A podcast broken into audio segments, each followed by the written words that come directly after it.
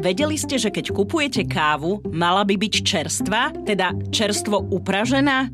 Povedal mi to profesionálny barman Martin Hudák. Zameria sa na ten dátum praženia, to veľa ľudí podceňuje. Musíte kávu vlastne brať tak, ako keby ste brali čerstvé pečivo alebo ovocie. Martin Hudák žije v Sydney, kde je spolumajiteľom baru, ktorý patrí medzi top 50 najlepších barov sveta. V Austrálii praží vlastnú kávu a minulý rok vydal knihu o histórii kávy a kávových koktejloch. Ja som veľmi rád otvoril oči um, baristom a barmanom a profesionálom, že teda káva má toho viacej čo ponúknuť a že to nie je len taký ten života budič, ale je to nádherná ingrediencia a surovina, ktorá sa pestuje v tých ďalekých krajinách a tá ručná práca náročná je, je veľmi, veľmi dôležitá a nedocenená v dnešnej dobe. S Martinom sme sa rozprávali aj o kávovom letnom hite Espresso Tonic. Veľmi slávny v tých južných krajinách, kde je teplejšie. Osvežujúci na leto, niekedy nemusíte piť gin tonic, pretože šoferujete napríklad, alebo je uprostred dňa, ale potrebujete tú kávu, ten kafeín a niečo osvežujúce, tak espresso a tonic určite ladí. Toto je kávový špeciál podcastu Slováci v zahraničí s celosvetovo úspešným barmanom Martinom Hudákom. Ja som Oli Čupinková a pokojne si k počúvaniu dajte espresso, flat white alebo aj espresso tonic. V štúdiu Rádia Express vítam Martina Hudáka. Martin, ahoj. Ahoj, Oli, ahoj. Maťo, ty vôbec nie si neznámy pre Radio Express. Už sme spolu robili viacero rozhovorov a musím teraz povedať, že neuveriteľné sa stalo skutočnosťou. A som tu? asi, asi na Slovensku. Pred dvomi rokmi sme sa videli, nahrávali sme spolu rozhovor. Vtedy sme akurát riešili, lebo si získal ocenenie Medzinárodný barman roka v Šangaji, to tuším bolo. A po dvoch rokoch e, sa vidíme e, po pandémii, respektíve ešte nie je úplne po pandémii, ale po tých lockdownoch, viacerých lockdownoch celosvetových ich na Slovensku, pretože si vydal knihu Spiritual Coffee. Áno, podarilo sa. podarilo sa. Martin, ako sa máš? Ako si zvládol ty tú pandémiu? Mám sa veľmi dobre. Samozrejme, e, situácia vo svete bola, je a možno bude vážna. Veľmi veľa negatívnych vecí sa deje, čak vieme sami dobre, čo sledujeme na internetoch a médiách. Takže snažím sa byť viac taký pozitívnejší a nesnažím sa hľadiť na tú celú situáciu, že negatívne. A za tie posledné dva roky som sa snažil naozaj vyťažiť čo najviac z tej situácie. Aj keď som bol napríklad bol doma, tak som si neplakal na tom gauči a že o, to je strašné, ale vzal som nejaká príležitosť do svojich vlastných rúk a napísal som knihu tak ako si spomenula. Takže uh, ja si myslím, že mne osobne uh, tá pauza, kde som nemusel až tak veľa cestovať po svete, dosť pomohla sa sústrediť na, na, na písanie. Ako prebiehala tá pandémia napríklad v Austrálii, v Sydney, kde žiješ? Ty si spolumajiteľom jedného baru, ktorý sa aj teraz dostal do rebríčka top 50 barov sveta a potom máš ešte vlastne ďalšie nejaké podniky. Ako u vás vyzerala pandémia? Ako by si to zhodnotil? Ja si dovolím tvrdiť, že austrálska vláda bola veľmi prísna. Že ten prístup bol veľmi, veľmi taký, že no skoro ako vojenský prístup. My sme nemohli opustiť krajinu za posledné rok, dva roky. Takže ja som teraz prvýkrát opustil krajinu po takej dlhej dobe. Ale myslím si, že aj to, že sme boli tak izolovaní a všetko bolo také dosť striktné, pomohlo našej krajine nejak prežiť tú pandémiu a vo väčšine prípadoch sme boli otvorení. Takže aj v rámci toho biznisu a našich barov my sme dokonca počas pandémie otvorili ďalšie projekty v Sydney a náš bar je oveľa, oveľa populárnejší a je veľmi, veľmi busy, takže nejak sa to úplne že otočilo. No ja musím povedať, že zatiaľ čo my sme boli zatvorení doma, mali sme prísny e, lockdown, nemohli sme nikam chodiť, tak na Instagrame, na tvojom profile som videla, ako tancuješ e, v bare a miešate drinky a ľudia vám stoja pred barom a hodinu čakajú, aby Áno. sa dostali dnu. Tak som si hovorila, wow. Hej. Hej, no je to tak, ale samozrejme, ako som hovoril, tá daň je taká, že teda nemohli sme opustiť krajinu nikto nemohol prísť. Tak sme boli veľmi, veľmi izolovaní a celý svet teda len videl, čo sa deje online. Takže teraz som veľmi rád, že sa hranice otvárajú a že dokonca už aj turisti budú môcť prísť do Austrálie a naživo okúsiť tú kultúru barovú, kávovú a teda verím, že aj ty prídeš. Dúfam aj ja. V každom prípade poďme sa porozprávať trošku o tvojej knihe a nie preto, že poznám celý ten proces, lebo nebudem tajiť to, že sme na tej knihe spolupracovali spolu, ale, ale skôr o tom obsahu. Ty miluješ koktejly a miluješ kávu a celé to tvoje už ty ako barman e, ťa charakterizuje, že keď sa povedia kávové koktejly, tak v tom gastrosvete, v tom barmanskom svete e, všetci už vedia, že hudák, Áno. hudák, espresso martini a všetky tieto záležitosti. Prečo tá káva? Čo máš rád na tej káve? Ja som odjak živa inklinoval k tej káve, pretože to je jeden z prvých nápojov, ktorým začínam svoj deň, hej. A nie je to práve, že koktel, takto na skore ráno. Je to Nezačínaš koktejlom no, ráno? Nie, no tak no, niekedy nad ránom končím koktejlom, by som povedal. Ale samozrejme káva je pre mňa krásny produkt, ktorý častokrát nejak e, neberieme na, na nejakú takú vážnu uh, nôtu a niekedy to len tak bereme na ľahkú váhu. A však to je káva, nie? Však to máme každý deň, ale ja by som veľmi rád otvoril oči um, baristom a barmanom a profesionálom, že teda káva má toho viacej čo ponúknuť a že to nie je len taký ten život a budič, ale je to nádherná ingrediencia a surovina, ktorá sa pestuje v tých ďalekých krajinách a tá ručná práca náročná je, je veľmi, veľmi dôležitá a nedocenená v dnešnej dobe. Takže e, nápad napísať tú knihu, kde sa spája káva, koktely, bol veľmi jednoduchý. Taká kniha neexistuje na trhu a videl som tu veľkú dieru a keďže ja som ten človek, ktorý spája svet kávy a koktelov, tak som si povedal teda, že bolo by dobré mať napísané nejaké také historické fakty a receptúry a nejak tak možno pomôcť tej kávovo-koktelovej kultúre, aby rástla na Slovensku, ale aj vo svete. Treba možno povedať aj to, že to nie je len tak, že si si vymyslel a išiel si študovať tú históriu kávy, ale že ty si aj priamo bol o, na miestach, v krajinách, kde sa tá káva pestuje a, a presne vieš, aký je celý ten postup a v Austrálii ty vlastne aj tú kávu sám prážiš. Áno, áno, jasne. Ja nechcem robiť veci polovičia to a ja som si zaumienil, že vlastne musím ísť rovno ku zdroju, takže bol som aj v Brazílii, v Paname, Kosterike, pracoval som na farmách, v Austrálii už 4 roky posledné, pražím si sám kávu, takže a potom ja predávam následne moje kaviarni, takže snažím sa ísť od toho bodu A do, do bodu B a snažím sa doniesť celý ten zážitok najviac ako sa len dá. Chcem byť dôveryhodný čokoľvek, čo robím v živote, chcem, aby to bolo dôveryhodné, aby teda ľudia mohli naozaj veriť, že, že tá kniha je relevantná a je, je skutočná, založená na faktoch a vedomostiach.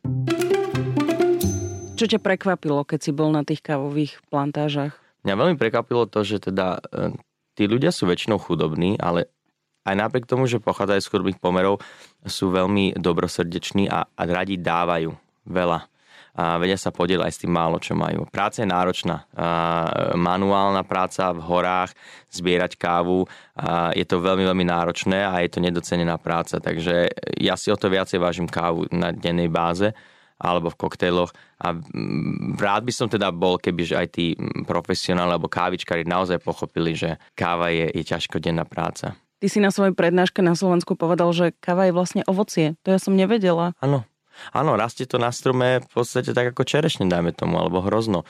Takže tým, že to je ovocie, tak má svoju odrodu, svoj pôvod, odkiaľ pochádza, samozrejme bude chutiť stále inač. Takže treba, treba to takto nejak brať, že teda je to ovocie a musí mať nejaké tie chute ovocné. Takže keď niekde na obale je, že táto káva má takú ovocnú príchuť, alebo mi hmm. niekto povie, keď si kupujem kávu, tak má to nejaký akože význam a súvisí to s tým. Áno, samozrejme. Ty máš akurát kávu? Ja mám rád veľa kávy.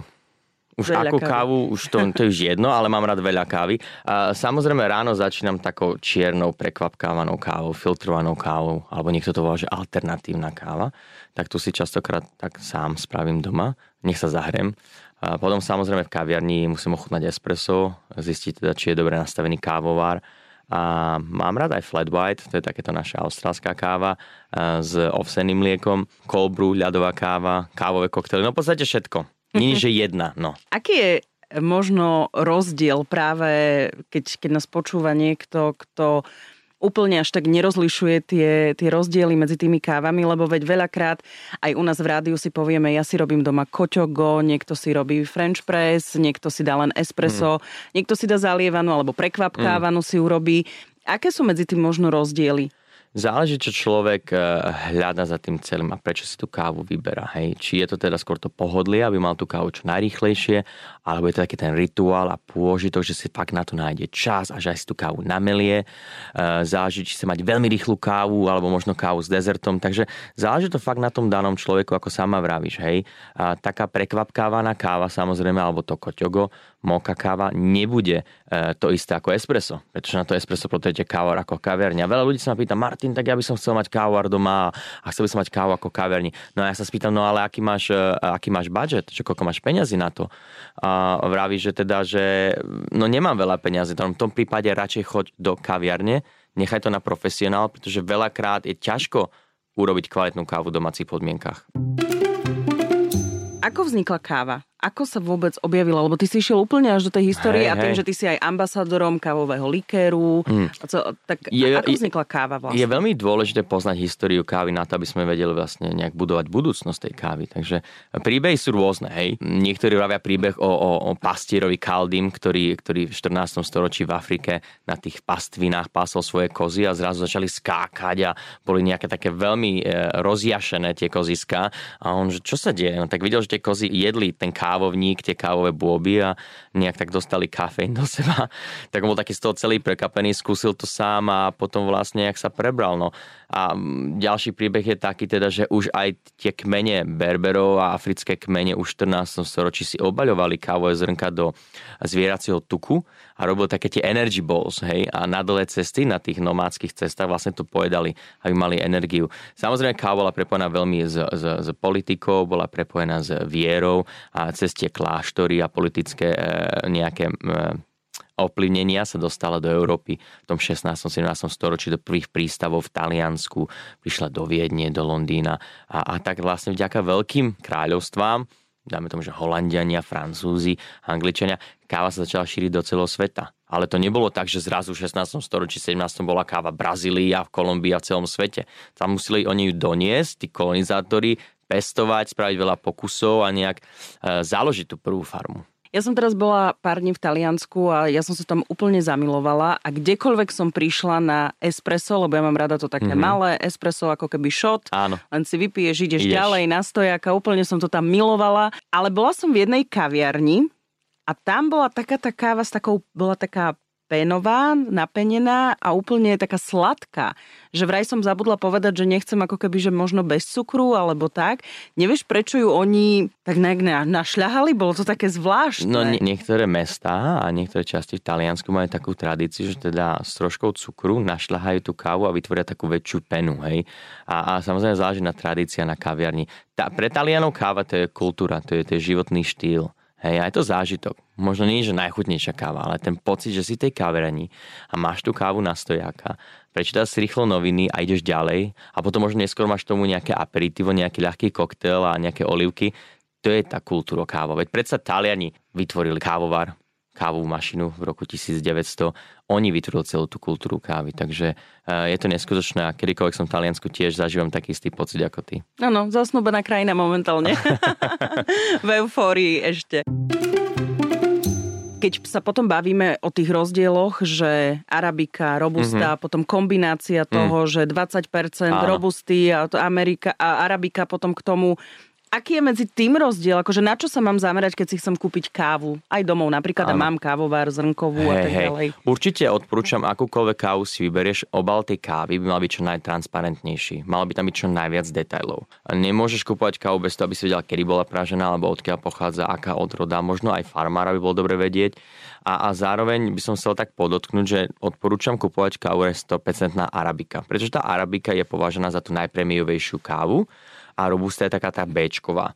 Samozrejme, tej robusty už teraz je viacero vo svete, pretože ľahko sa pestuje a ľudia ju používajú, lebo je lacnejšia, ale bohužiaľ chuťovo nie je taká majestátna, taká úžasná ako tá arabika. Takže určite 100% arabika. Zameraj sa na ten dátum praženia, to veľa ľudí podceňuje. E, Musíte kávu vlastne brať tak, ako keby ste brali čerstvé pečivo alebo ovocie. To je super postreh a, a teda nie postreh pre mňa, ale super tip Mm. od teba, že mala by byť teda čerstva. Áno, Čerstvo upražená. áno. Uh-huh. A cold brew? Cold brew káva, výborná káva. No, tak e, prišiel taký boom z Ameriky veľa rokov dozadu. Samozrejme, historicky vieme, že cold brew už tu je z 16. storočia, ale je to vlastne káva luhovaná zastudená.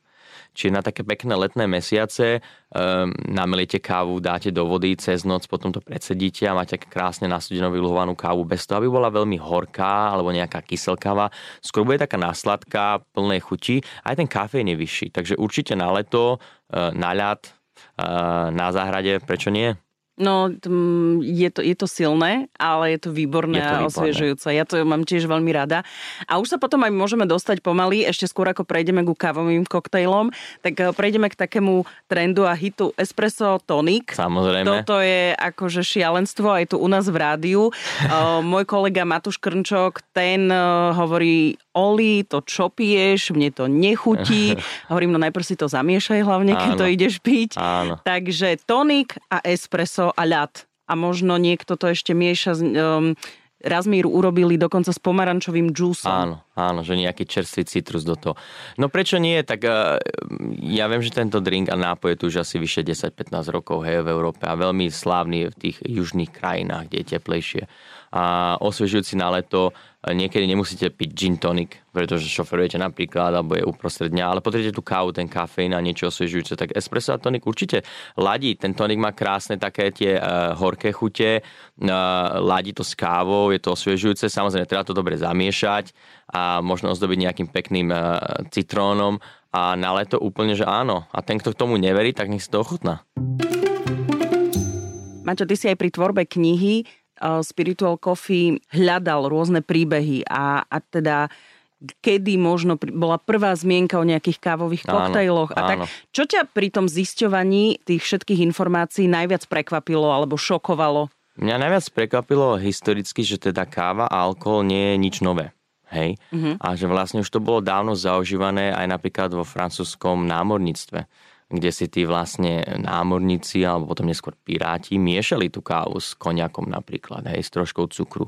A to bolo také pre nich také pozbudenie, vieš, že káva ich nabudí, alkohol ich zahreje a veľakrát, teda častokrát e, tá káva s alkoholom bola takým nejakým dôvodom na prežitie tých ťažkých dobách.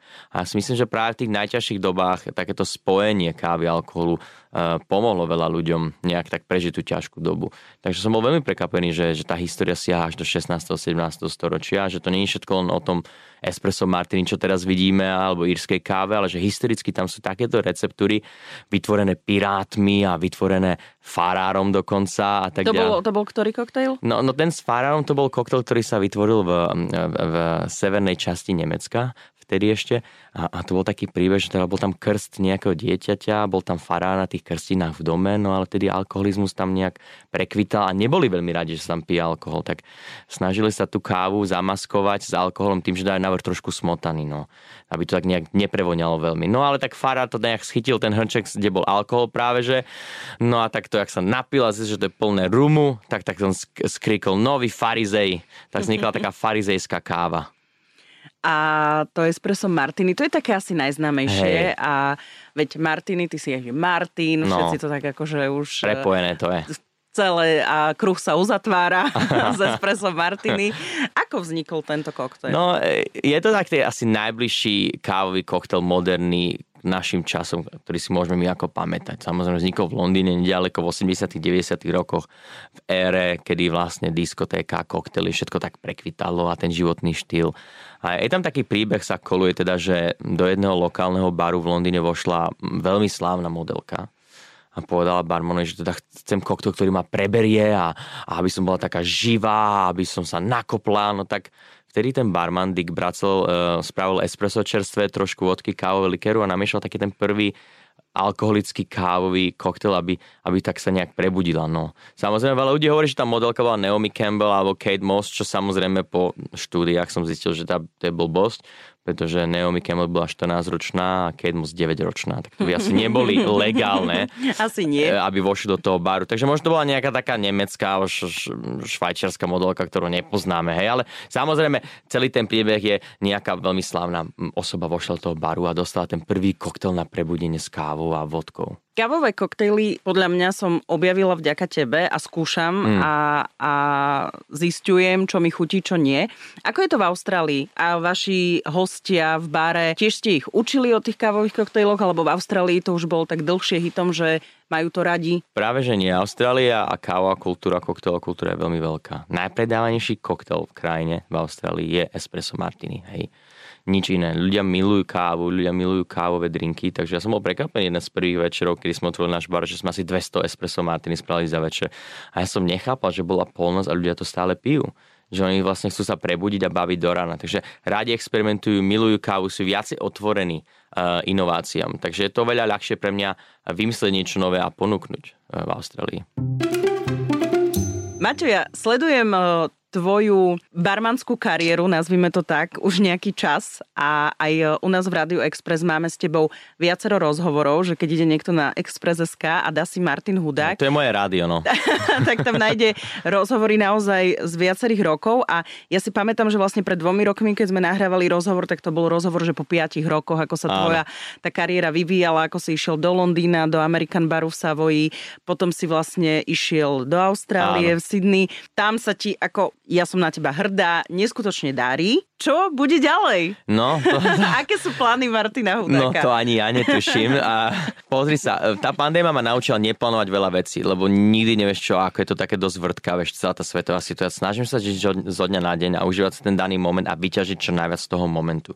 A samozrejme mám nejaký ten plán na pár mesiacov vopred, ale neviem ti povedať, čo bude v novembri, decembri tohto roka. Plánujeme takto, mm, sa hovorí v zákulisi, že teda my ako náš bar plánujeme trošku roz, rozšíriť svoje rady a otvoriť aj pobočku v azijskej krajine. Mm-hmm. Takže pravdepodobne sa budem stiahovať do Ázie na pár mesiacov, vybudovať náš nový bar tam. No a potom samozrejme cestovať po svete, edukovať barmanov baristov so značkou kávového likéru. Budem sa snažiť prezentovať tú svoju knihu najviac ako sa len dá. Takže už teraz viem, že teda máme február, tak v marci idem e, do Indie, v, aj do Ruska, v apríli idem do Ameriky a v máji budem v Európe zase, tak snáď mi vidia, aby som prišiel na Slovensko znova, no a potom Ázia.